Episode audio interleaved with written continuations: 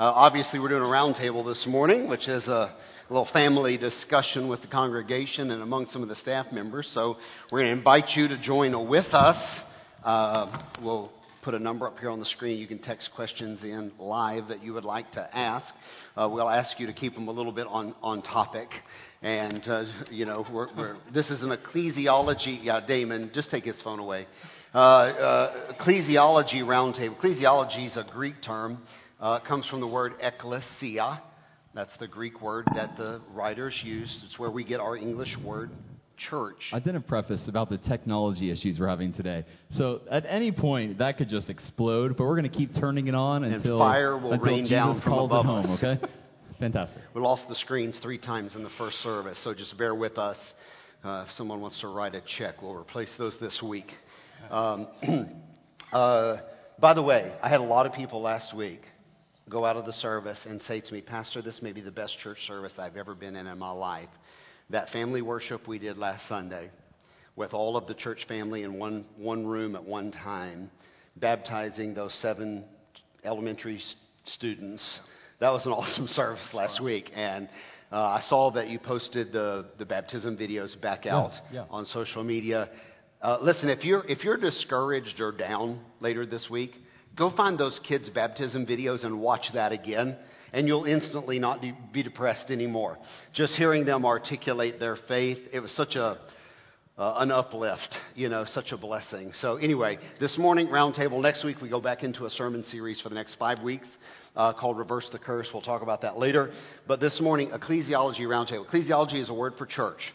So, when we go to seminary and uh, we study, we have to take classes and courses uh, called uh, ecclesiology 101, 201, whatever. Uh, ecclesiology is a study of the New Testament church.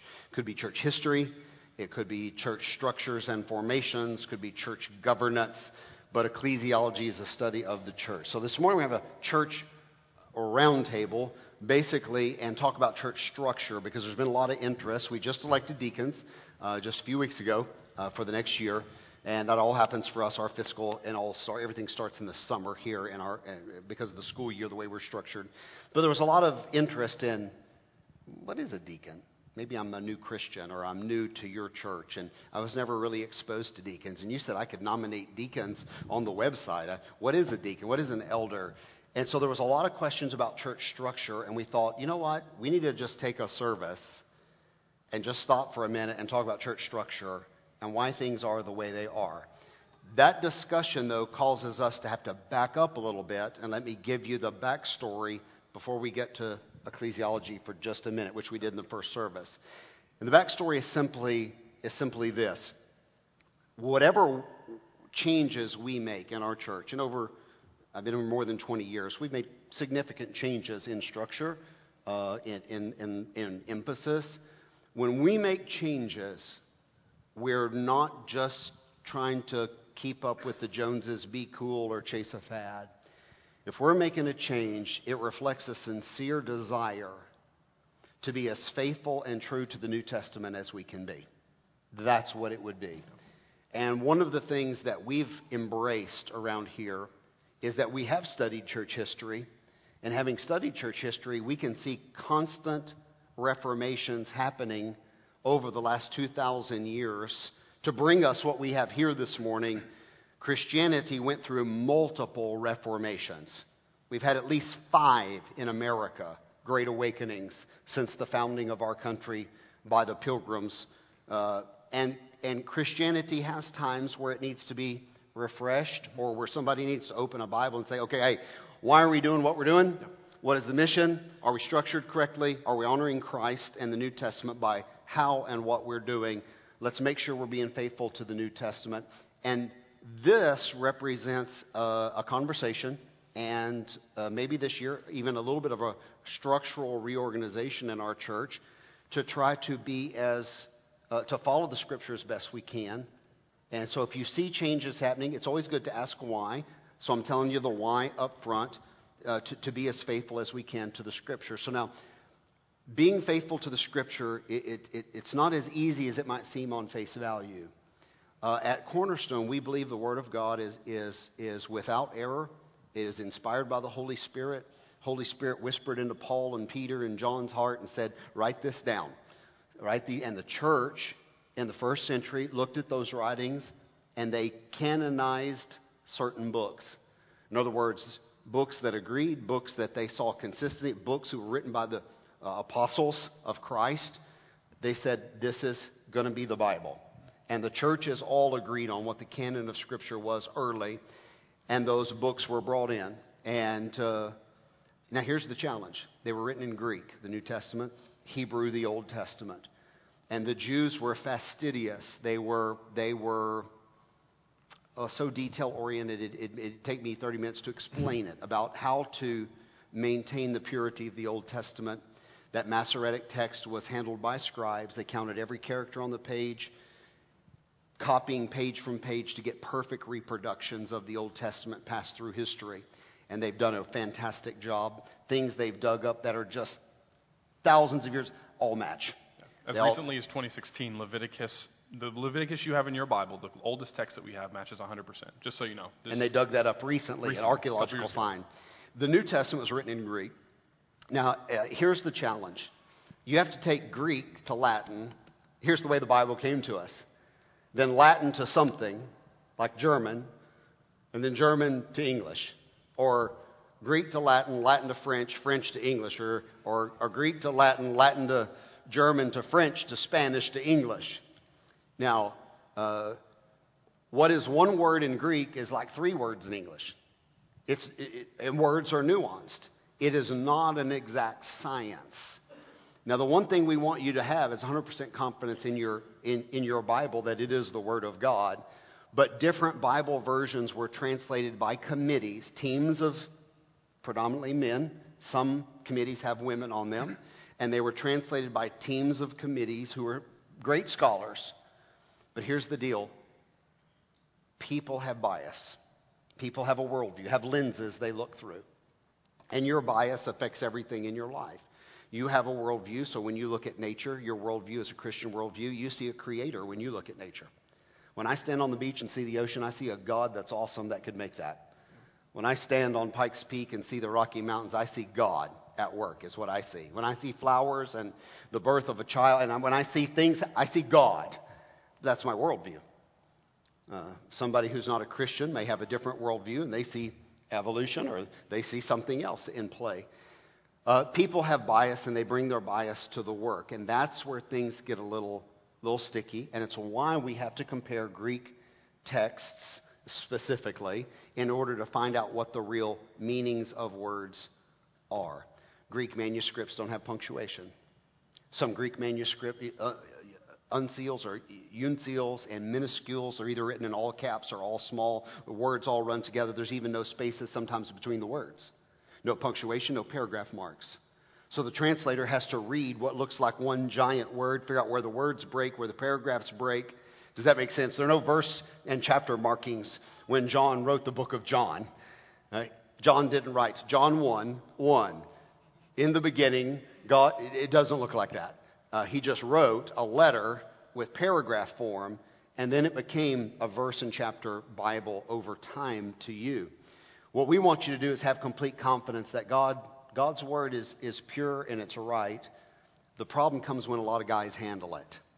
And so you might think in this modern era, technology can solve this problem. Let's just take a Greek manuscript, let's plug it into Google Translate, flip it to English, and voila, we'll get a we'll get a Bible. But there may not be pronouns, there may not be commas. You see what I'm saying? It doesn't. Even the best technology we have in this modern era does not solve this problem. Let us illustrate. Tell them what they're about to say. Yeah, well, it was, it was one of these moments where they were, you know, plug, when we were doing the, the preparation for this, they were putting some things into Google Translate. It made me think of, uh, like, like you called him earlier, the great theologian Jimmy Fallon, who sometimes lets people onto a show. And what they do is they take a song, a popular song, and they'll run it through Google Translate from English to, let's say, Swahili, and then from Swahili into uh, Russian, and then from Russian back into English. And it turns out something like this.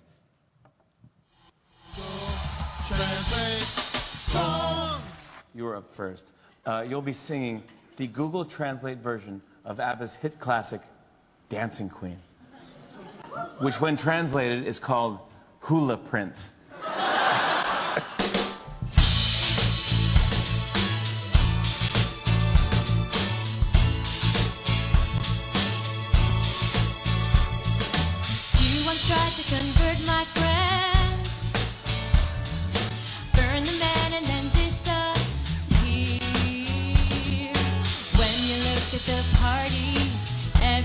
Is good. Enjoy the genre of sound.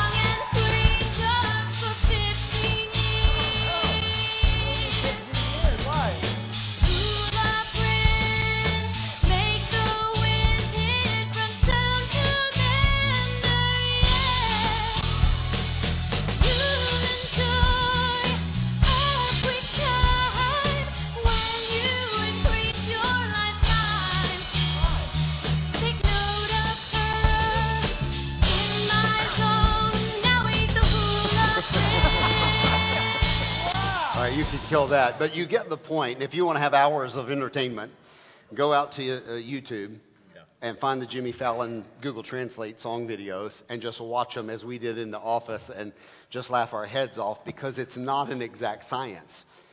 Something is definitely lost in the translation, as we say.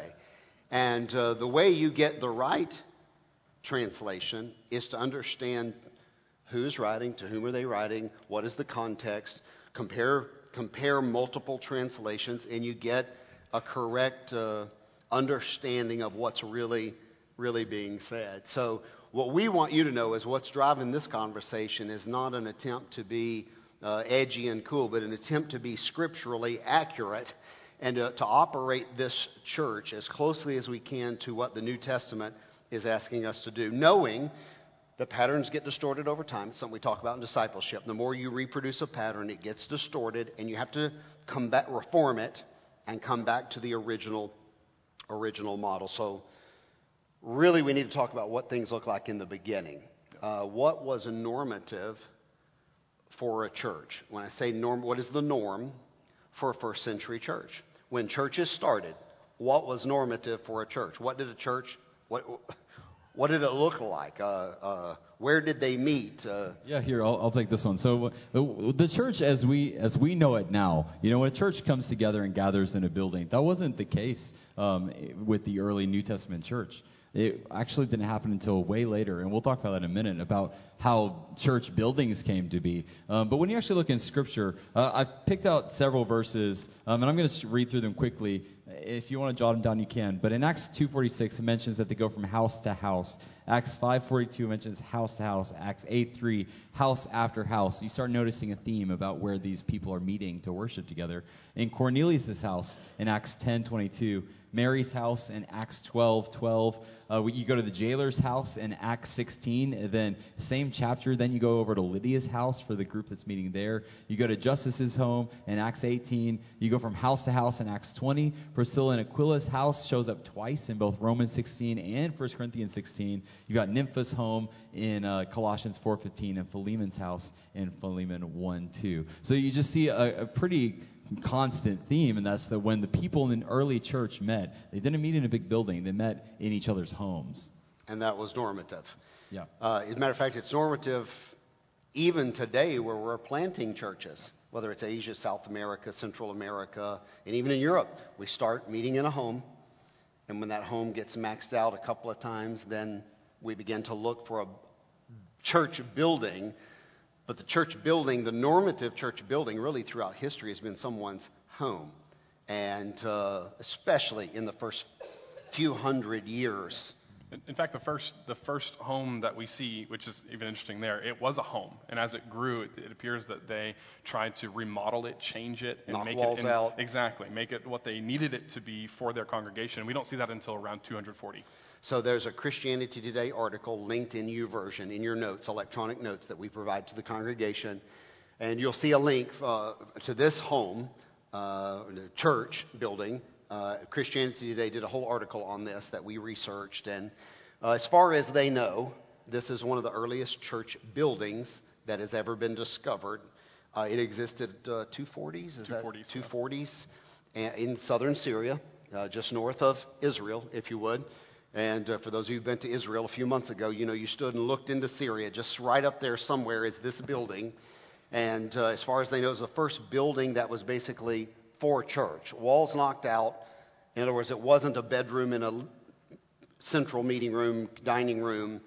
Now it's just one big room, let's meet. Lasted for 10 or 20 years, and some invading group then knocked this building down. But you can read the, read the article about it. So, what's normative is to meet at someone's kitchen table.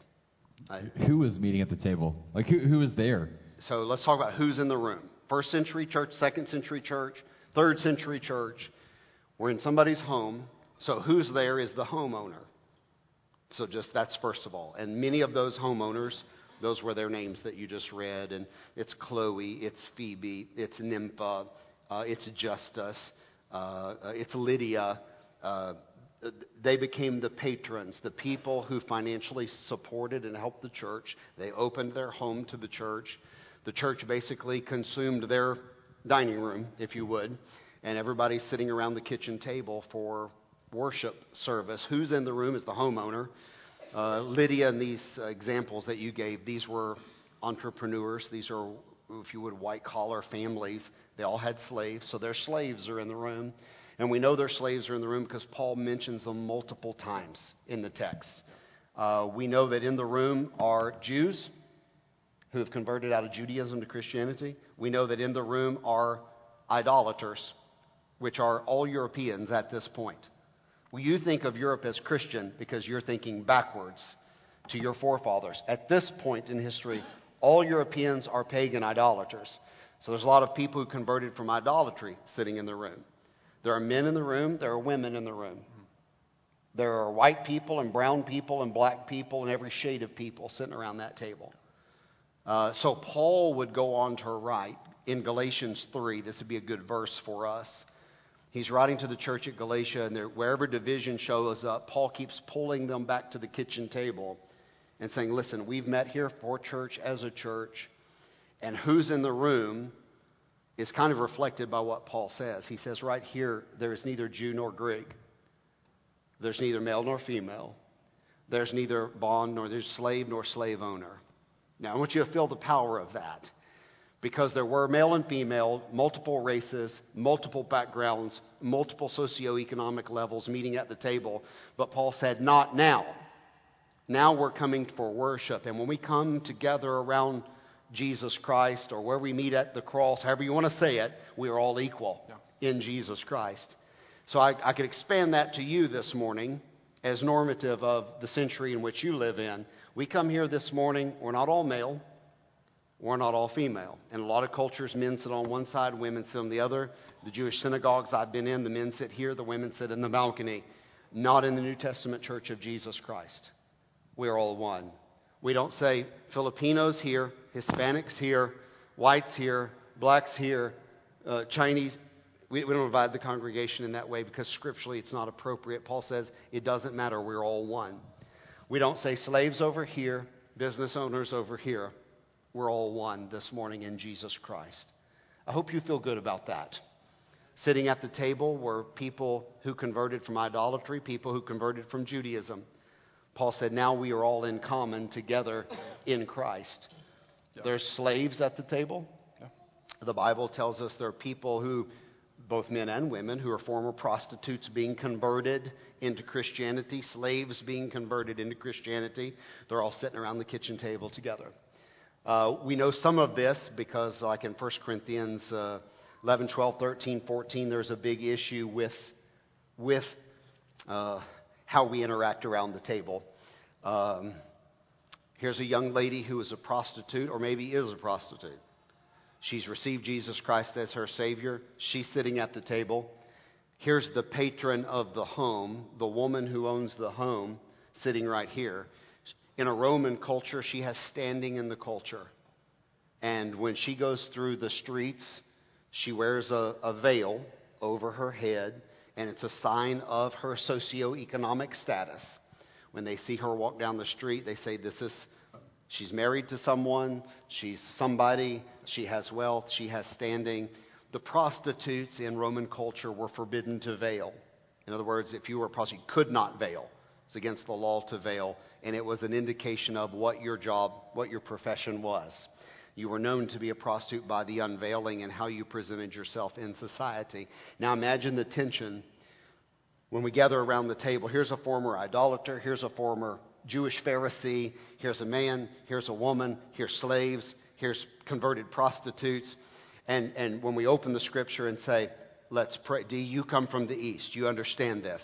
In the East, when I go to preach in Asia and I say, let's bow our heads and pray, all the women will grab their sari, their veil, I'm not sure what to call it, and they'll pull it over the top of their head when we pray as a sign of respect, as a sign of, of standing. Imagine now we're the, at the table in someone's home, and uh, Paul says, let's pray. And the prostitute grabs the veil and lifts it over her head. And the guy next to her grabs her arm and says, uh, uh, uh, You're not allowed to veil your prostitute. There's a whole piece of Bible written about this that you may never have discovered where Paul says, Forbid them not to veil. In other words, the rich woman veils who owns the home, the people with standing veil, and here's the prostitute. She's like, Do I have equal respect in this congregation or not? And she reaches over and covers her head with the veil. Paul said, Leave her alone let her veil just like every other woman in the room. Now, you can't imagine, unless somebody explains these things, how counterculture some of the writings are of the New Testament. Where Paul is saying, receive the black, receive the slave, receive the Asian, receive the European, receive the idolater. We're not male nor female, bond and slave and slave. We're not all of that. We're not labels in a room. We are one in Jesus Christ this morning as we gather to worship our Savior. That's revolutionary in the New Testament, and it continues until today in the Church of Jesus Christ. That's why we have such openness in our, in our, con- in our congregation. So that's who's at the table. Uh, you were even talking about earlier, I think, from uh, the church at Philippi. Yeah, in Acts chapter 16, we see a pretty clear picture of, of this even playing out. We have Lydia, who's one of the first converts in the city of Philippi. She's a wealthy woman, an entrepreneur, think fashionista. She has a house in LA, a house in New York. She's very wealthy, very well to do. She receives Christ and then begins uh, really the church in her home. The next thing that happens in the story in Acts chapter 16 is a slave girl gets rescued um, from, her, from her slavery, from her slave masters. She was like a fortune teller girl. Um, she was demon, demon possessed. possessed. That's right. And she would, she would uh, uh, for money for the masters, would tell people's fortunes. And she gets saved um, uh, by Paul. And now, where is she supposed to go? She saved. Is the she owners kick her out. Can she sit at the table with everybody Well, else? and here's the thing: is, is she's now ushered into Lydia's house, wealthy entrepreneur. Here's a slave girl um, who's now a part of the church. And then after she gets freed, because everyone's so frustrated with Paul and Silas about this happening, they get thrown in jail. And so this soldier, who's also a jailer in this moment, is kind of like a blue collar, wants to watch the chariot races with the beer on Sunday. You know what I'm saying? That's what his Head of law that's what he would enforcement like in the do. community. Yeah, Yep. rule follower. And so here he is sitting in the church, in the church with all of these people of different mix. All all that is happening, and I can imagine that he would be the one to probably grab the slave girl's arm and say, "No, you're not allowed to. By Roman law, you're not allowed to veil." I imagine that these kind of things happened. I frequently. represent the law in this community. Right. I'm the head law enforcement officer in this community. Can you imagine the converted thief sitting in the room, a lot of tension there. hiding in the corner, saying, "Holy cow, is that the chief law enforcement officer over there?" You know what I'm saying? What's going to happen if I if I Yeah. well, they were all one in Christ. That's what happened. And Paul, you see that over, not just in Galatians, but over and over and over again, you see Paul's com- commending us, commending them and us, to not worry about all the extra stuff, but to worry about Christ. So that's who's in the room, and it's a mix of everybody. And that really is the source of most conflict. Galatians, Ephesians, Philippians, Colossians is this. We're mixing now everybody together, and everybody's got their baggage they're bringing in, and Paul's writing the letters to sort that out. Now, the next logical question would be what's happening in the room? We're in somebody's home at the kitchen table. There's the cast. What are they doing? What happens in the first century church? So it looks a little different, but also looks a lot the same as what we do. They're having communion together. Um, they're observing the Lord's Supper. We see that in 1 Corinthians 10, verse 16. They're having fellowship over a meal. Uh, over a meal. We see that in Acts chapter 2, verse 40, uh, 42. And they devoted themselves to the apostles' teaching and the fellowship, to the breaking of bread and to prayers. We see in 1 Corinthians 14, 26, a whole host of things, but we see prophecy, we see preaching and teaching, we see them singing together, we see them giving prayer, and we see also them exercising whatever their spiritual gift might have been. There's a lot happening in the church um, and in these places. And I, I guess what my next question would be so if we have this happening it's in a kind of a tight community we're all sitting around the kitchen table together there's really only probably 30 40 50 of us there's not, we're not a huge crowd we're just a small group of people is it just chaos is it just a free-for-all or is there somebody organizing this Every, it- does everybody do what they want to do, Yeah. or is somebody conducting a, A service. a scripted or organized or some kind of directive uh, of how the service? And that's a fair question. One of the things you notice in Scripture is that uh, Paul is constantly trying to overlay organization onto the churches. So Paul is discipling a young man named Titus to be a pastor, Timothy to be a pastor. And a lot of the uh, reason we know these things is because Paul is instructing them how to, how to do things. So Paul tells Titus, for example, in Titus chapter number 1, verse 5, this is why I'm leaving you in Crete. Now, Crete was a tough mission field. Uh, even the Cretans said about the Cretans, they are always liars. Remember that? It's recorded in Scripture. It's a hard mission field. But Paul said, I'm leaving you, Titus, in Crete to set in order, to, to, to, to pull, uh, put what remains in order, to, to, to make sure that this is done in an organized fashion. And part of that verse is appoint elders. Put somebody in charge and begin to organize the services, make sure it's done indecently and in order. Acts 14, a very similar thing. Uh, verse 23, and when they had appointed elders for them in every church, with prayer and fasting, they committed them to the Lord uh, in whom they had believed. So they're setting up elders. We start seeing this generic term. There's somebody in charge of the churches. Timothy, he writes, First Timothy, I've left you in Ephesus so that you can correct the heresies and keep order and guide the church. What we would think of as pastor, but the, the word that keeps popping up is, is appoint elders in every city. There needs to be organization in the, in the so, churches. so were those guys seminary graduates There was no seminary. There's no Bible college. There's no, there's no Dallas Baptist, Dallas Theological, Southwestern Theological. South, those, those schools are an American thing. In these days, you learn because Christianity has its roots in Judaism. And in Judaism, the way they trained people is there was a rabbi, a teacher, and a disciple. And he chose disciples, and he discipled him and said, You will be as your master. And that's the way Paul got to be a Pharisee. He was discipled by Gamaliel. And they brought that over into Christianity. And Jesus adopted the discipleship process as the way to spread the kingdom of God. Go and make disciples. Matthew 28 was the command of Jesus Christ. There's no Bible college to go to, there's no seminary. You came to spiritual maturity through a process of spiritual formation guided by a teacher, by someone who was discipling you through a relational environment. Let me give you a good example. Just a few months ago, it's almost a year now, almost a year ago, you ordained Amos Khan uh, on the other side of the world in Asia. Amos Khan is a disciple of Arin Kaba. I got a chance to disciple Arin Kaba for a while, and Ezekiel took over that role. Arin Kaba is a prince of a guy, started now maybe three churches. He's discipling this man named Amos Khan. Amos Khan, I don't even know if Amos Khan went to school at all. Any school, ABC school, one, two, three school. So we got a chance to get Amos Khan to write down his testimony. And one of the questions we asked Amos Khan is, How'd you get to be a pastor?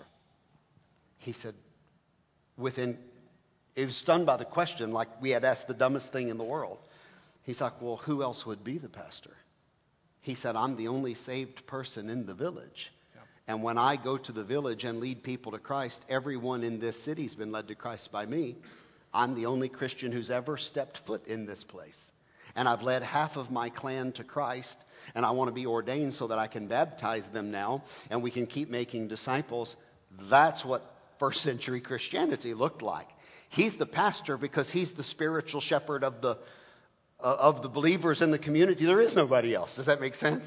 There is no structure that you would understand. So he begins to bring the structure of eldership or pastorship to those people that he had, that he oversees, which leads to this: what are really what are the offices of the New Testament. And this is Yeah, one of the something that I- studies that you did. I'd be really curious to ask you guys, just from your knowledge of, of the Bible, tell me what offices do you know of from the New Testament of the church?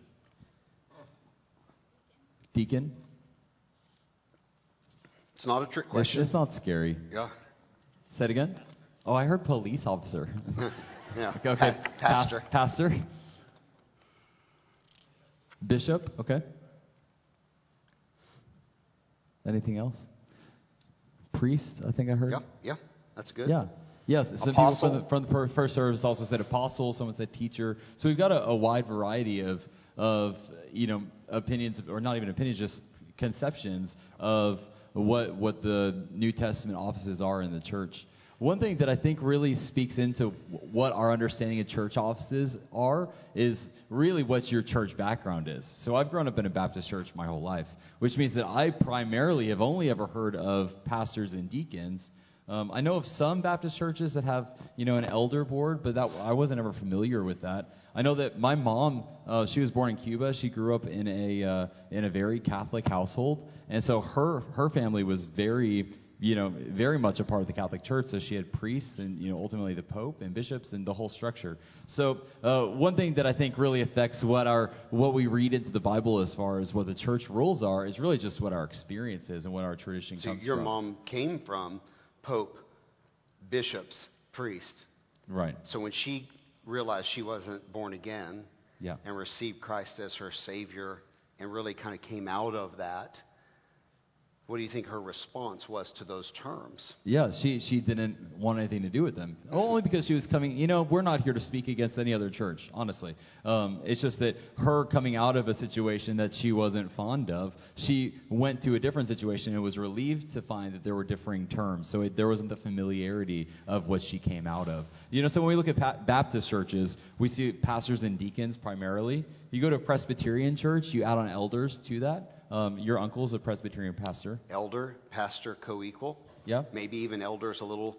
Pastor may come and go, but the elders remain the same. Sure, yeah. So elders and pastors up here really guiding, and then deacons serving more material needs in the church under that. Right. So yeah. Then you go to a non-denominational church, and you'll see that there's a wide variety of structures. Right. So you might have any combination of any of the church offices that are out there. Uh, then you go to the Catholic Church, obviously, like I mentioned before, and you have the the Pope, and it trickles down through all those offices that are very foreign to us. So there, all of the Christ, Christian groups have similarity. And I guess the similarity is there is clearly defined structure. Which there should be. But they all interpret the scripture slightly differently. And so, you know, we might be tempted to ask this morning who's right and who's wrong. Church Christ right? Elders, the deacons. Uh, are the Presbyterians right? The Episcopalians right? The Catholics right? and the real answer uh, that we've come to peace with uh, in our study is n- they're all right. Sure. It's because it's the way they interpret uh, the, the biblical terms that we're going to talk about in just a moment and overlay them into a structure, into their context. And the point is that there is structure. The point is that the structure serves the mission. right. The mission is making disciples. If our structure doesn't serve our mission, let's change our structure Yeah. so that we can get the mission of the Great Commission done. Well, and the reason we get to that opinion is because we don't see Jesus in the new, like in his Gospels. We don't see Jesus come out and say, "Okay, now you must appoint deacons." Okay, so, so elaborate on that. Jesus didn't invent deacons, somebody else did. Right. So that happened in the next generation of believers. Jesus made disciples. The leaders of those disciples were called apostles. And those apostles invented deacon in the next generation of Christianity. So before we get too deep into this, I think it's important to define some terms really quick. So when we say deacon, what we're, re- what we're really saying um, is the Greek word diakonos, right? So let's put that up there. While the screens are working. While the screens are working, these are going to blow up any second. Uh, diakonos. And uh, when you look at the, the Greek meaning of this, remember, like we said, Greek Greek translations can go you know several different directions. So when you when you look up the uh, the word diakonos, you get deacon, you get servant, you get minister. Okay, so when we're talking about a deacon, we're talking about someone who is specifically called to minister and and serve the church body. Uh, most of the time, when you see this practically, uh, this is going to be the people that are serving the the physical needs of the church body, right? Like you. you Well, when, when the apostles invented this, yeah. they said, we, we can't read the Word of God, study, and spend time in prayer because we are so exhausted from trying to meet the material needs of the widows. Yeah. The needy people in the congregation who need us to come do things for them and maybe- Legitimately, yeah. legitimate. And there's nothing, but they just said we, we can't do both uh, adequately. Let us invent a new position in the church, diakonos, Diakonos. and they will minister to the material needs of, of the congregation. Correct. Yeah, so that, that is an actual church office. It's called that way several times throughout Scripture, where it's a, a designated role of the church, right? The next one that we have is presbyteros. Um, and this one, this one's a bit tricky to translate. Sometimes it's translated as elder, which is a very clear spiritual oversight kind of role within the church. Uh, You see a lot of times elders plural. So more than one elder, you've got an elder board over a church. It's providing spiritual insight. Other times you see the word uh, presbyteros, and it just means an old person. 1 Timothy 5, twice used Yeah. to the uh, treat the older men, presbyteros. Yep. A few verses later, the older women. It literally it just means old man and old woman. Yeah. That's what the presbyteros means. Pre Acts, Right. Matthew, Mark, Luke, John, uh, they assembled the chief priests, the scribes, the elders, presbyteros. That was the Sanhedrin council that ruled Israel, the ones who ultimately condemned Christ to death.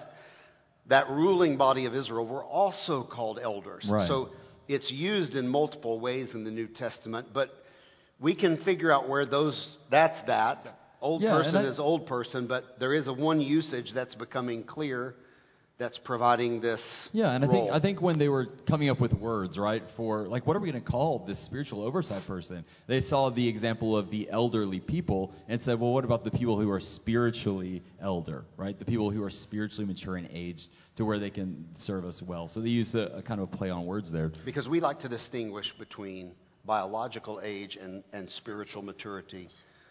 You can be a young man or woman and still have spiritual maturity. You can be spiritually an elder and still be a young person. Right. And you can be an old man or an old woman and not have spiritual maturity. Yeah. Yeah. Did we lose the screen? Yeah, you don't get to see the last one. I'm just kidding. No, the last one, uh, and that'll hopefully come back on here in a minute. We'll see. It's hard to know. Um, the last one is episcopos. Okay, so this is where, uh, and if you're writing this down, it's E P I S C I P O S. This is where you know you get even the term Episcopalian, all these things. Episcopos. This translates as bishop. So whoever said bishop earlier, uh, kudos. It also says overseer, um, and it's four times referring to the the office of a bishop or an overseer. This is kind of the the head person, right? So in our context, you would be our episcopos. Bishop. Bishop. Yeah. So most churches, all, all churches, you can you can basically break down the organizational structure. They're bishop led, uh, episcopos, or they're uh, Presbyterian led, presbyteros, uh, led by an elder board, led by pastor, led by elder board. The third model is congregational, which is pure chaos typically. It can only happen in a church of about 20. Those are the three models. Now, some of you grew up in a congregational led church, which means you vote on everything. So uh, that only is practical when your church is very small and one or two families want to control the entire church. Um, and I'll tell you why that, just in a few sentences, why that's not effective. We assume that we can read your mind on a few things. For example, if the air conditioner units had gone out on Wednesday in this room, and we knew that on Sunday morning it was going to be 147 degrees, we would assume that you would want us to go ahead and call the AC company and get them out here to fix those air conditioners prior to a church vote to appropriate those funds. Is that fair? Uh, if we were to run out of toilet paper on Thursday, we would not wait until Sunday to have a church vote and then go buy it on Monday. We assume you wanted things stocked this morning when you came in.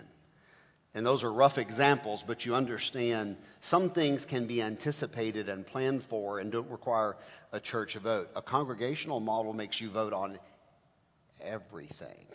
And that's why that's the least used model, we, we hope. But most models will break down to either Episcopal form or Presbyterian form of government, pastor led, elder led, or some hybrid, some combination of that. It's funny that you say pastor led, because I don't see pastor on that list, actually.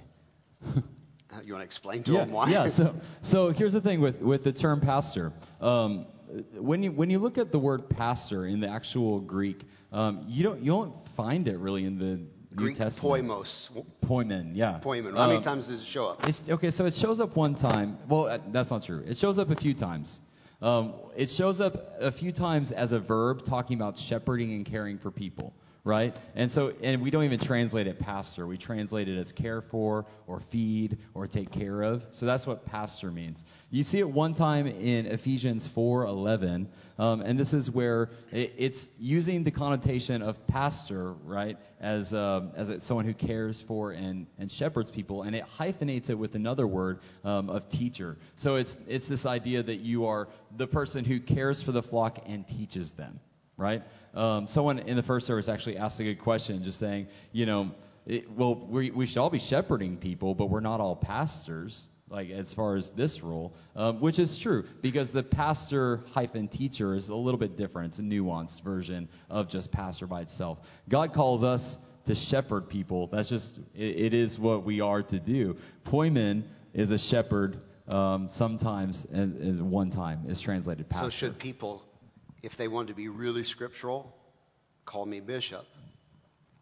I mean, okay, so here's the thing: is you know what what you do is you pastor, Bishop Bobby. right? You Bishop are Bob. you are pastoring people. Uh, you are also technically, I mean, I guess you could we could call you bishop. I don't like that personally, sitting right here. It just feels weird. It feels but- weird. Yeah. Because typically evangelicals are not this formal. It's not our context. It's not our context. Well, and, and, and when the Reformation happened uh, 500 years ago, there was such a distinctive move away from Catholicism that there were new and different words that were supposed to be used. not i- unbiblical words, not unbiblical words, but words that we, we changed uh, in, order, in order to be distinct, in order to signal to people who walked in our church that we are structured this way, we look this way on purpose, and we look different from what we used to look like. So that now, really, in America, 500 years later, if somebody says, "Hey, what do you do?" and you say, well, "I'm the pastor of one of the pastors over at Cornerstone," nobody even is weird about that. They totally understand what you do as soon as you say pastor because it's it's really just It's our vernacular. it is American culture now that we all know, and we don't really use the word bishop unless you're still in the Catholic tradition. Right. Or Uh, Episcopal, or But they just Yeah. don't use it that much. They typically still would refer to And- Yeah, yeah, I think a really good distinction is that pastor is more often used as a verb than it is as a noun. Um, and so pastoring is more something that you do. So, so in our context at Cornerstone, people, th- these, the audience this morning, congregation is looking here at three of their pastors. But we, as their pastors, are looking at the congregation saying, really, we, we are looking at a bunch of pastors this morning. I want you to think about what we see when we see you. Again, let me be clear pastor is not a Bible word that you would use for my position but we use it in America because we all know what we're saying. Does that make sense?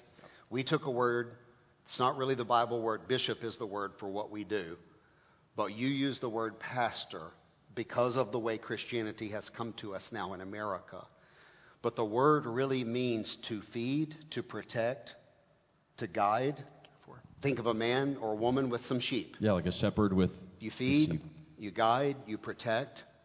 Uh, so, really, in our context, we have how many disciple makers, disciple leaders? Yeah. 96, 100? 80, Okay. 85. So, we have 85 pastors in this church. From our point of view, we consider that we have 85 pastors. Who are the small group leaders that are in this room right now? The discipleship leaders. There you are. And so you, you oversee spiritually the lives of two or three or four or five people. You pray for them every day. You make them accountable to be in the Word. You memorize Scripture with your disciples. You have a, you have a definite starting point, milestones, uh, benchmarks and a definite goal with your disciple. And your goal is to have them spiritually mature as you so that they can go make disciples. That is the very definition of pastor. That is guiding, protecting, and when your disciple, Susan led a woman to Christ, and I remember in the early days, she's like, stay off the internet. Don't be Googling your spiritual questions. You'll not come to the right answers. You'll just confuse yourself. You know, she's protecting her. She's guiding her. She's praying with her. And so we, ha- well, and in those 80 something people, probably 60 40 split women, men. Is that fair? That's Yep. 60-40. That's average in most churches. So we have about you know 60 women pastors here, about 40 other men pastors here, and they're guiding spiritually the lives of other people, protecting them, feeding them, and speaking in to, to their lives. So uh, that's the real proper use of the word pastor in, in the cornerstone congregational So- context. and we're not advocating that we change the words and start saying Bishop Bobby or, No. or whatever. or Pastor Susan or Pastor, yeah, yeah. But we just want you to understand w- these New Testament words in order for us to move forward correctly and, smoothly, because we want to run this thing as, fish, as efficiently as possible. Because really, what we have structure-wise is we have the episcopos, and then kind of little episcopos right here. There's one sitting over there. Uh, Erica McNair, Erica McAdoo would be another one. She leads our. We- so really, we have we have pastors over ministry functions, over youth, and over part of the adult congregation, over worship, and, and Erica McAdoo, pastor over our children, and pastor over our preschool, and and these uh, pastors over uh, segments of the church family. For example, David doesn't just minister to teenagers. Uh, if there is a teenager, then it implies there is a 50 year old somewhere a 40 or 50 year old adult in this church somewhere. That teenager didn't parachute down out of the sky. There's somebody, there's a responsible adult here somewhere that birthed that young man or the woman. And so David doesn't just minister to the teenager, many times he's ministering to those parents as well.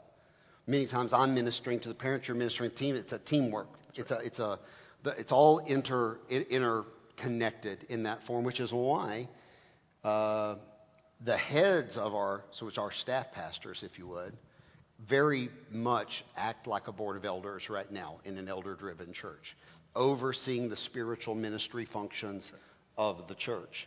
Now, I know you and I, we, we laid some rubber flooring this week in the kids' worship area, uh, play area, you know. Uh, we put some paint on the walls and we roll up our sleeves and we get, get dirty around here. It's not our ideal, uh, it's not really on our paper job description, but we do whatever we have to do to serve the body of Christ. But what can happen is you can get o- so overrun with doing tasks, uh, mowing the seven acres, caring for the plumbing, the electrical, the AC, the, the, the widows' yards that need to move, that you can't even function in your spiritual role, which is why the apostles created deacons in the first place so that they can hand part of that off. The whole point is the church needs an organizational structure that works for the body. right. And it works for how we're doing, we're, we're doing the, the Lord's business here in the, in the kingdom of God. Uh, so, one of the things to consider, eh, we consider all of these guys. Now, we have elected deacons, but it would be great if everybody here was a deacon. Diakonos, in the pure definition of servant, minister to the body, uh, or uh, pastor, if you would, shepherding, guiding, feeding. Uh, and um, one of the things I think to consider is what, what, what role does the Holy Spirit play in gifting people for ministry when we consider the offices and the functions that are going on in the, in the body of Christ? Anybody have any comments on that? Go ahead. I, actually, we just got a question in. Um, it says, I'm a woman, but I've always scored high in shepherding and pastoring in my spiritual gifts test, and I always felt that must be wrong. Can you help me understand that? So it's this idea that, you know, that I, I feel gifted to do something, but Well, not just feel. I am gifted Every to do time you take a spiritual gifts test, you score high in pastor. Yeah, so what do you do with that? Your small group leader says you have the gifts of, you have gift of, of shepherding, of pastoring. right. Uh, again, it's, it's how we're using the word. So, pastor doesn't mean you have to be the bishop. Pastor means you're gifted in shepherding, caring, feeding, and protecting a small group of people.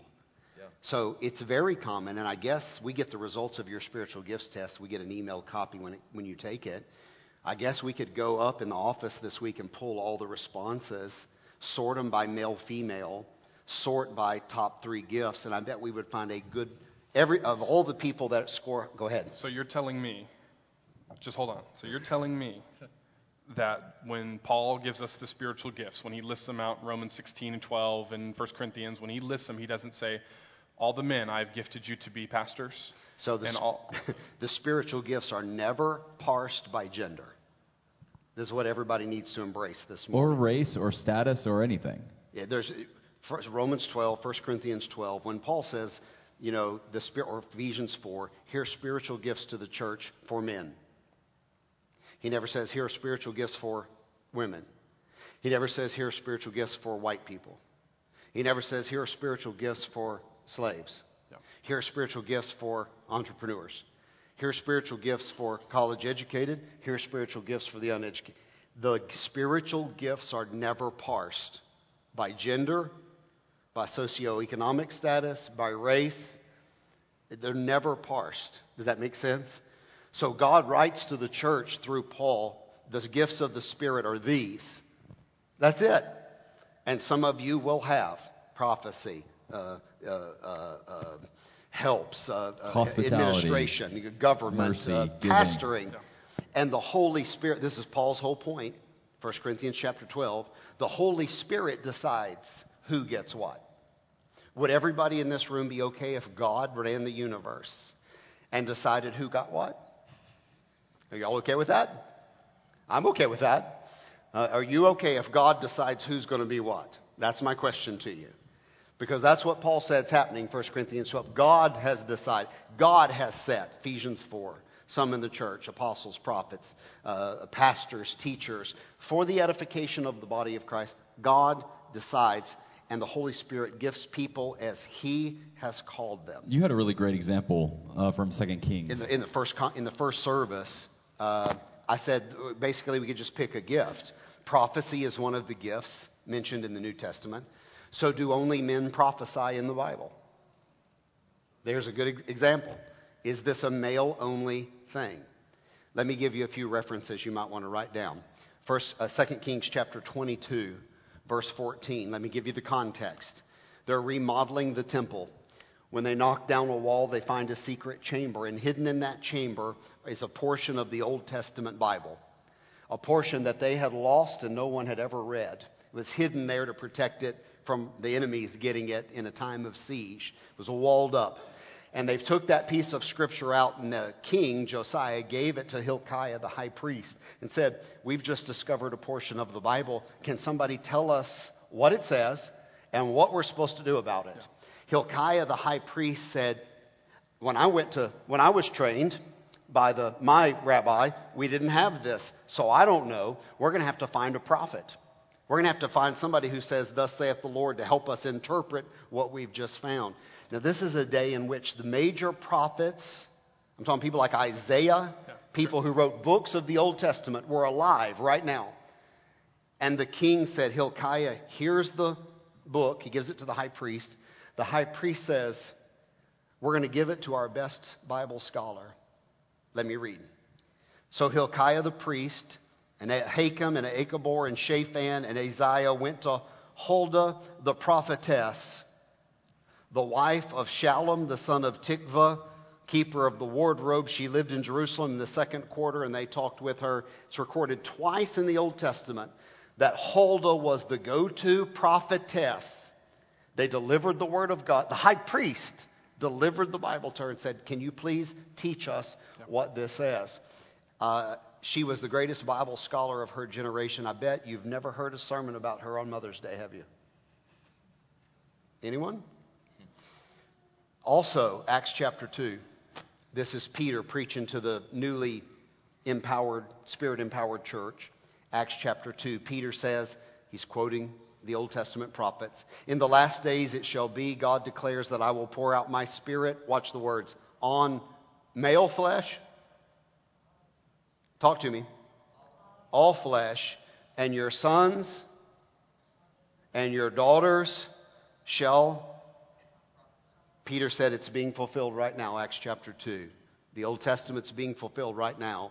Say, what's happening? Your sons and daughters are going to prophesy. in this New Testament church age. Uh, Acts chapter 21, Philip the evangelist, maybe one of the first deacons went to be evangelists. Paul stayed in Philip's home uh, in Caesarea, if you went to Israel, Caesarea on the sea. And uh, Philip is noted for this reason. Philip had four virgin daughters. Help me out. Who prophesied? Thank you. who prophesied. He had four virgin daughters who prophesied. Four women prophets. Acts chapter number 21. Uh, Luke chapter 2, verse 36, Jesus is going into the temple being carried by Mary and Joseph. Little guy going in the temple for his baby dedication. And as they carry him into the temple, it was Anna, the prophetess, who scooped baby Jesus up and had that Lion King moment, you know, there in the temple with baby Jesus uh, calling out the Messiah. Uh, it was 1 Corinthians chapter 14 where Paul, talking about the spiritual gifts, and he said, I, I, I know you, some of you, I want, I want all of you to speak in tongues. And the word all is used over and over in this chapter. I want all of you to speak in tongues, but even more to prophesy. Because tongues isn't the best gift, it's an inferior one. Proclaiming the word of God is the best gift. I want all of you to proclaim the word of God, all of you to prophesy. The word all keeps showing up, and it's definitely referring to both men and women in 1 Corinthians chapter number 14. So the takeaway is pretty straightforward. God gifts people in the congregation as He sees fit. Uh, it's not our business to tell somebody, no, you're, you're, you're not getting, no, you're not. The Holy Spirit decides. And He gives it. Now, we could recognize gifts. We can help them find their gifts. We can even test for your gifts. There are mechanisms to do this. But saying to you, no, you're a woman, you can't have that gift, that exists nowhere in Scripture whatsoever.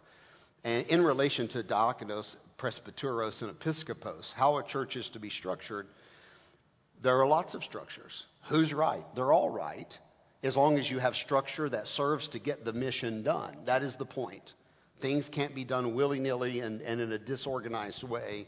We need organization in our lives. We need organization in how we're carrying out the mission of Jesus Christ. But the fact that the Church of Christ, the Methodists, the Presbyterians, the Episcopalians, and the Baptists don't agree on whether it's pastor, elder, deacon, pastor, elder, deacon, pastor, elder, elder, deacon. The fact that we don't agree on exactly how to lay out that combination doesn't mean one's right and wrong. It means find out how you interpret those texts and begin to overlay that structure on your church. Now, Cornerstone, we have pastor, deacon, and that's all we've ever had. And part of the reason we're having this conversation is because as we're reading the scripture, we're really seeing that elder and deacon are really distinct. Distinct. Yeah. Elder is more, how would you describe this? Spiritual oversight, right? It's the, those are the kind of the sounding board, I would say. Whereas diakonos uh, from the text is uh, I mean, servant is a good translation for it. Well, Jesus called himself, so Paul called himself a servant. Yeah. Uh, a servant to the church but body. in official office, right. you can see a distinction where one's more spiritual and oversight, and one is more, hey, we have members who are suffering that need help. Yeah. How do we meet their needs? That's the diakonos, really. And so I can see in a year or so, as we keep growing as a church, we're, I think we're ready to restructure diakonos here and pull out an elder board. Does that make sense? Define elder and clearly distinguish between what an elder and a deacon is and begin to work them. Right now, the staff would serve as an elder board. We see value in having congregants who are very spiritually mature men and almost said women, we talk about that later, of the word come alongside us and help guide the spiritual direction of the church. That's right. Does that make sense? And, and to increase the level of accountability and focus moving forward to accomplish our mission. What's our mission cornerstone? And, and, so we need accountability in that.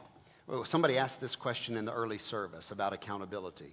Yeah, like what, what is the uh, in what ways? So if you have a structure where you've got to, to a bishop, the, to whom is the bishop accountable? Is That's he just what they the ask. top of the totem pole, or does he have anyone that he holds himself accountable to? The answer is yes, and I make myself accountable to uh, the staff and to the deacon board.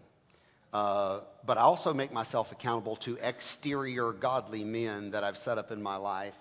Roy Mack would be one.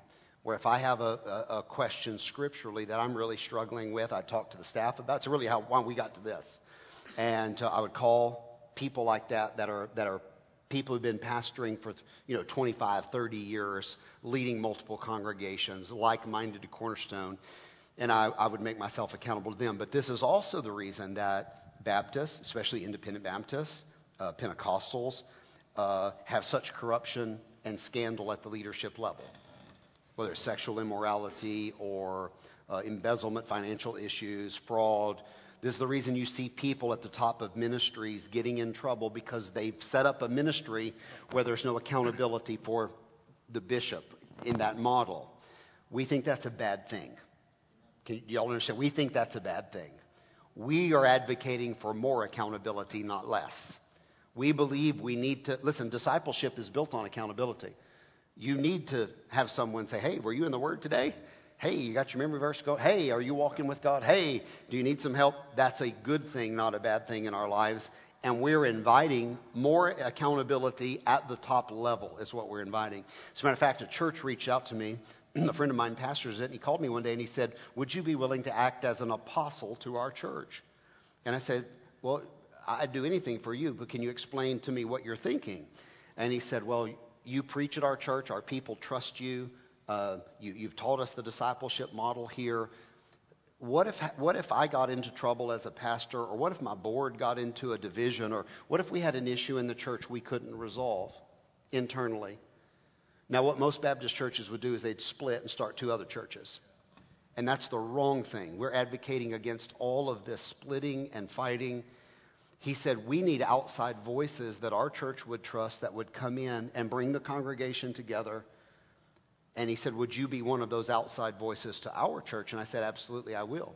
And if they ever had a crisis, they'd call me and a couple other pastors that I know, and we would go up there and sit as a council to help their church resolve dispute and stay together so that the, the testimony of Christ and the, and the mission of Christ, as you were talking about, is not diminished, right. that we stay on, stay on point. So, and just because that's not specifically given in the scripture doesn't mean it's anti biblical or anti the Spirit of God.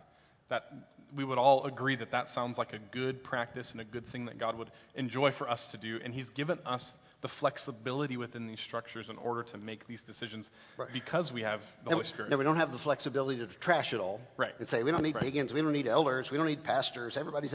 That, that's not going to work. That's going to be chaos. But some flexibility within. Yeah interpretations of that. Yeah, we're we're getting kind of close to the end of time here. I want to ask a couple of questions uh, that people have asked. One, uh, someone asked just what is the length of time that someone has to be a member here before they can be considered uh, for diakonos or for a deacon? And so, can you just, for two two seconds, mm, talk mm, about gonna, what the process is for becoming a deacon? Okay, let me let me just defer to Alan for a second. Do we have a time, a set timeline on there? Okay, it's a year. So, uh, is it uh, one year membership requirement? You can't really get to know somebody overnight. So Correct. And uh, you'll also notice maybe if you've just joined our church and you said, hey, I want to volunteer in children's church, there's a little moratorium there for a while. Can y'all tell me what that is? Six months. Six months. Uh, before you can have access to children in a ministry here. There's a reason for that. It's something we coordinate with our insurance company. It's something we coordinate with best practices among church leaders. Uh, if someone joins the church this morning and you say, I want access to the children next week, um, and you may just be a wonderful hearted person, and, and, and that's great. And we would ask you, we have a six month waiting period before you can do that. People who want access to our children for the wrong reasons will not wait around here for six months typically. You understand what I'm saying without me having to say everything? So there's a, there, some things are structured for a reason, for, for safety and, and for best practices. Uh, for deacon, because you're asking about being one of the official roles in the church. And there is a biblical principle about, you know, don't, don't, don't rush to put someone in, in a position of authority. So I think one is a good process. Here's the way we do it uh, we elect annually uh, deacons. We do it from nomination from the floor. So any church member can nominate anyone for a deacon. Okay, right. I'm, going to pause you right here too, because the second question is, can women be deacons? Uh, you, can, you can nominate anyone for a deacon, and I'll come back to that. But you can nominate anyone to be a deacon. And uh, that triggers an email. It's all done online through the church website uh, during deacon nominating season, which is always in the month of July, if I remember correctly. And you can nominate a deacon. You have to say, you know, this is Josh Martin. I'm one of your members. I'm nominating, you know, uh, uh, so uh, I'm nominating whoever you want to nominate to be a deacon. Here's why. And you have a free form thing where you have to say, because it's not a popularity contest, diakonos has a definition. It means servant, minister to the congregation. And so you say, here's why so and so should be a, a, a deacon here. This is the way my family had this problem, and here's the way that somebody served me. And I think this was beautifully scriptural and the way they helped me. I've seen them help other families in the church. And as I've been watching Jeff Parks do what he does, I think he'd make a great deacon. And that's exactly what somebody said about Jeff. That's why he was nominated, and that's why we voted him as a deacon. Does that make sense? So the nomination comes in. When we get it in the church office, it goes into one of our mailboxes. Uh, Erica, who handles the financial records, takes, uh, let's use Jeff Parks, for example, who is nominated. It's one of our new deacons. Uh, it goes to her, and she pulls Jeff's tithing record. Okay? We believe that if people are going to make financial decisions for the future of this church, they should be people who are vested financially in the future of this church. Does that seem like a fair standard for the congregation? So we're not looking at how much Jeff gave. We're not looking at, you know, oh man, he didn't give X thousand, so he's not qualified. It's not about that. It's about is there anything that looks like a systematic, regular, you understand what I'm saying? Giving process. That giving is a part of his uh, life and a part of his faith. And, and Eric will just, I don't see what the amount of, she'll just say, yep, it's there. There's a, there's a consistent tithing or giving record there for Mr. Parks. That goes over to Alan, who really is an elder. But we don't have elders. He's our head deacon. It goes over to Alan. And what Alan does is Alan then takes a deacon vetting form and the nominate and puts it together and he, ca- he calls jeff parks on the phone and says mr parks i'd like to meet with you and your spouse or miss parks i'd like to meet with you and your spouse. I'd like to sit and talk to you. You've been nominated as a deacon and we need to talk about what that means for your family. And you have conversations with them. They have to fill out a, a, a slightly invasive questionnaire that says about you tell us your testimony tell us about your salvation experience tell us about who you disciple the mission of the church is to make disciples. We don't think people should be in official leadership roles who don't make disciples. That would be like a conflict of interest, wouldn't it? Can you imagine, you know, uh, someone being official over any organization that made anything? You know, can you imagine the CEO of GMAC driving a Ford? It would never happen. Just would never happen.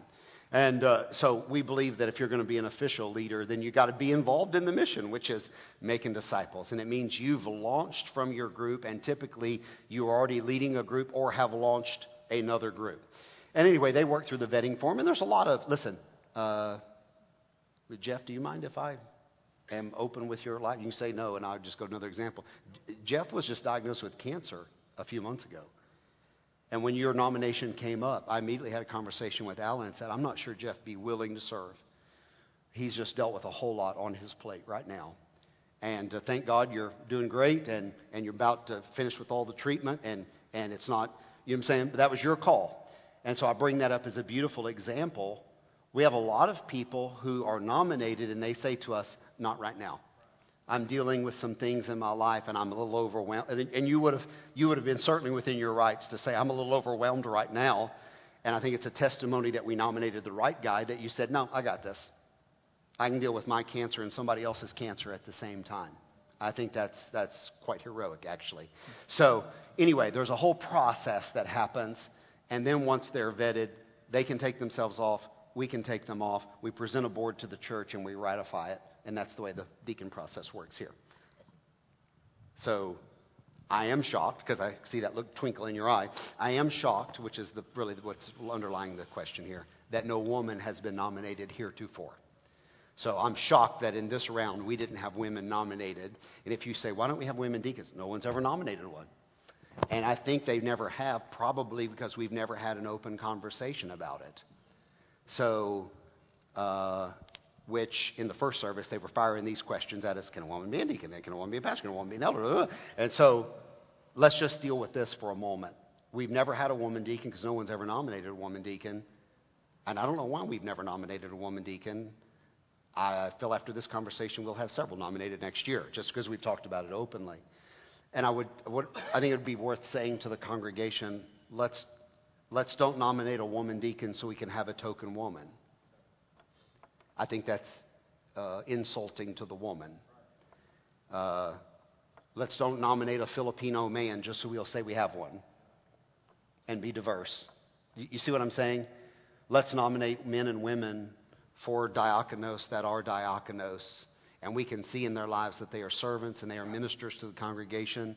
And if you put those people through to the board, the church will ratify them. They will be, they will be the official uh, diakonos with the title here at this church. Uh, there, there's no prohibition against women. Matter of fact, woman deacon, let me just take this one quickly because the time's way shot, but woman deacon is the, is the slam dunk. And again, people bring their bias to translation. So let me peel back the curtain for a minute and let me, let me show you. Can you guys up in the booth give me K, uh, Romans 16.1 KJV with Strong's numbers? Okay, so this is like one of our pastoral study tools right here. This is a King James text on the left. Uh, Textus Receptus, King James translation, Romans 16:1. The numbers represent Greek definitions, Greek words. I commend to you Phoebe, our sister, which is a servant of the church, which is at Cenchrea. Every time you see a number in brackets, that's how many Greek words there are.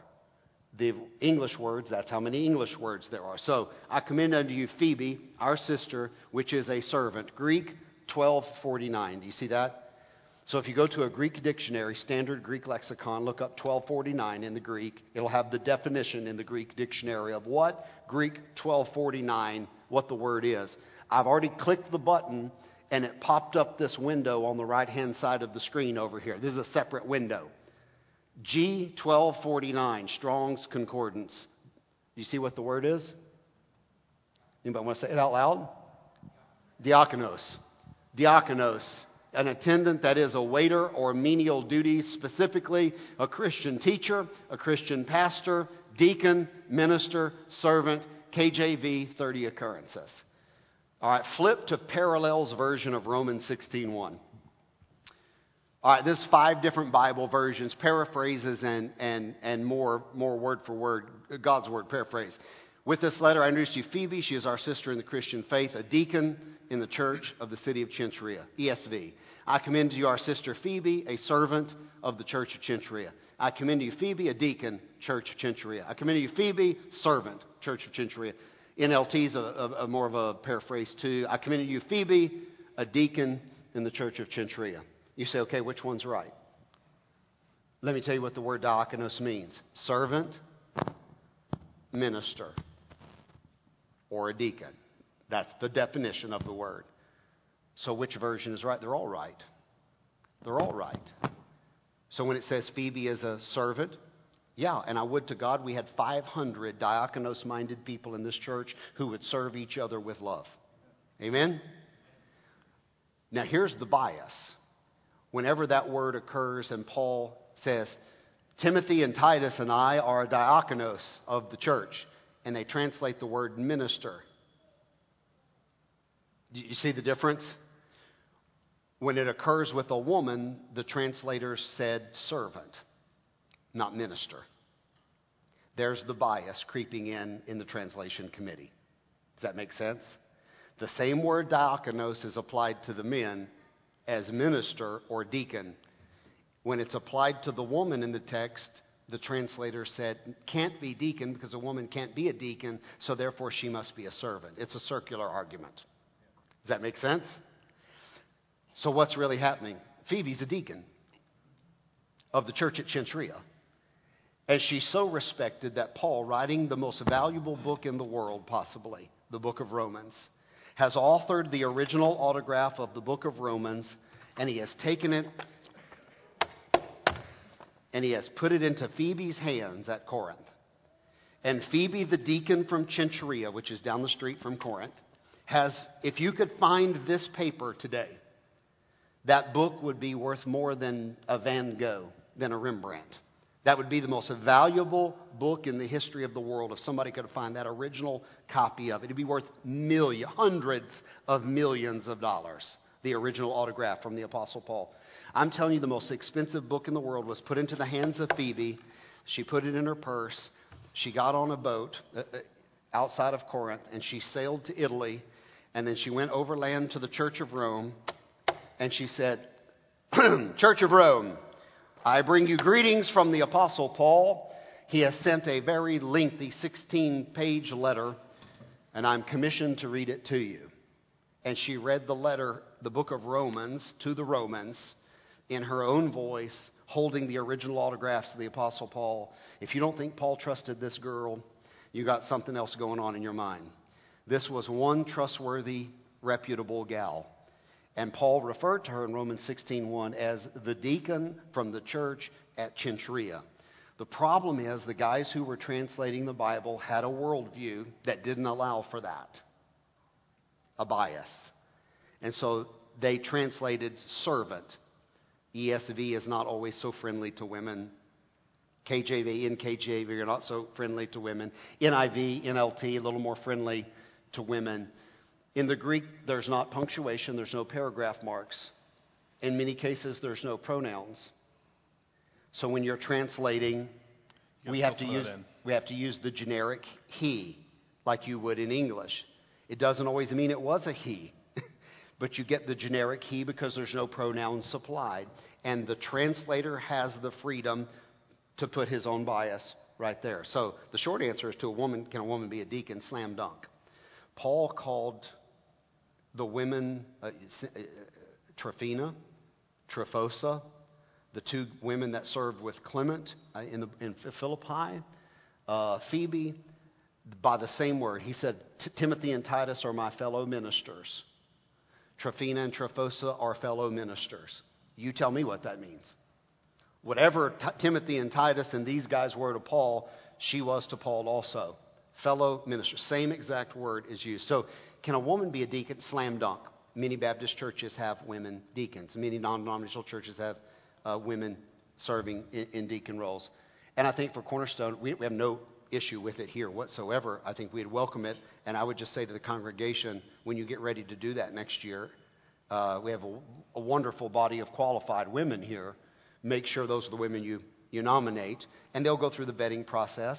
Uh, I have had a high level, we just have mentioned it to a woman or two uh, over the years, and several of the women said, I wouldn't want to do that. I don't want to be the one to be the first. I don't want to break the glass ceiling around here. And, and that may be a real thing, too, that we need to deal with. You know, where somebody who's highly qualified says, if it's political, I don't want to do it. You know, and I can understand that, why, why you might back off from that. And I would just encourage you don't. We need your voice, we need your representation and your service here uh, in the congregation. Yeah, one thing that we didn't really touch on at all is uh, we keep talking about God's gifted everyone with equal access to all the gifts that He's given you. Um, we have linked in the YouVersion event and also in the email that you got this morning uh, the spiritual gifts assessment. Uh, we did this a few months ago. We got over 100 people who did it. So you probably have already done it. But if you haven't, the link is out there. Um, it'll just be a good way for you to really dig in and, and really figure out exactly you know where God's called you to be serving and in what capacity. So, in the next five weeks, we're going to do a sermon series. We're going to start a sermon series next week called uh, Reverse the Curse. And we're going to talk about marriage next week. What did God intend when He invented marriage? By the way, we didn't invent it, God did. And what did He intend in Genesis chapter 1 and 2 when He invented marriage? And then that's going to morph into a conversation that picks up where this one's leaving off this morning.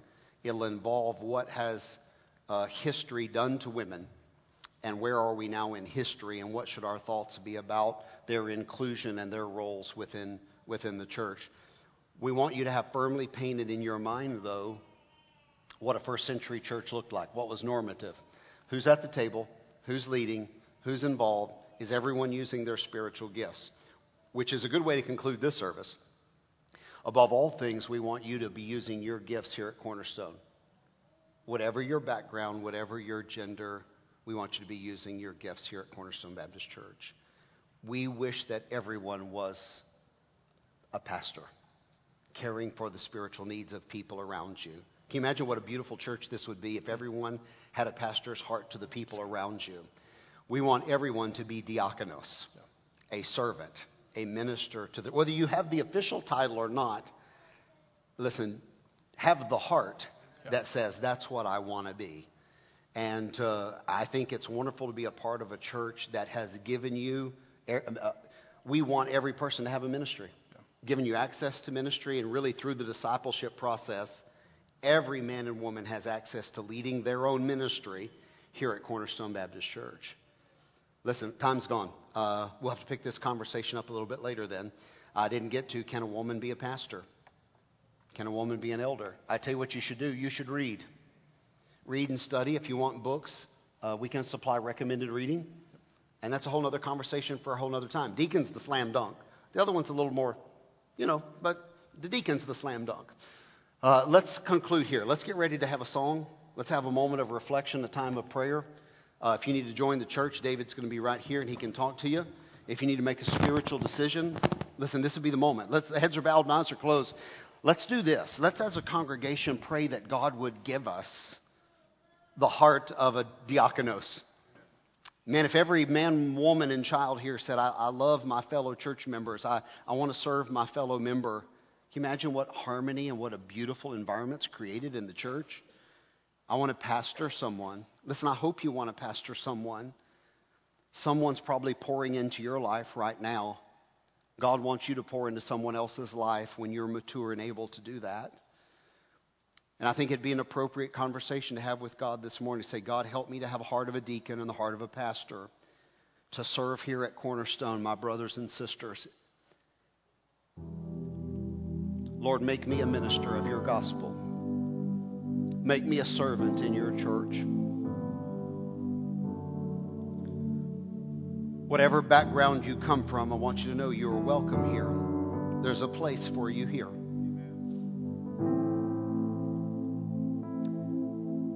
Maybe you came into the house of God today and you had hoped to hear more of the gospel and less about the structure of ecclesiology of the church. But let me give you a one minute gospel. The Bible says that Christ came into the world and he died on the cross for our sins. He was buried and rose again the third day to be your Savior. He substituted himself to the punishment of God's wrath so that you could go free and be forgiven. If you've never received Christ as your Savior, but you are longing to in your heart to be forgiven, to be a part of the family of God, then you ought to cry out to Him this morning. Romans 10 says, If you call upon the name of the Lord, you will be saved. He will hear your prayer and He will accept you into His family. Pray like this take my words and make it your own prayer. Dear God, I confess to you that I'm a sinner. Lord, I know I'm a sinner and I want to make my confession to you. Lord, I need a Savior. And I pray this morning that you would forgive me of my sins, wash me and cleanse me. Jesus, I receive you into my heart, into my life as my Lord and my Savior today. Thank you for loving me. Thank you for saving me. I'd ask you, God, just to adopt me into your family now as one of your children. Let me live a life serving you here in the kingdom of God. Lord, thank you for loving me and thank you for saving me today. In Jesus' name we pray.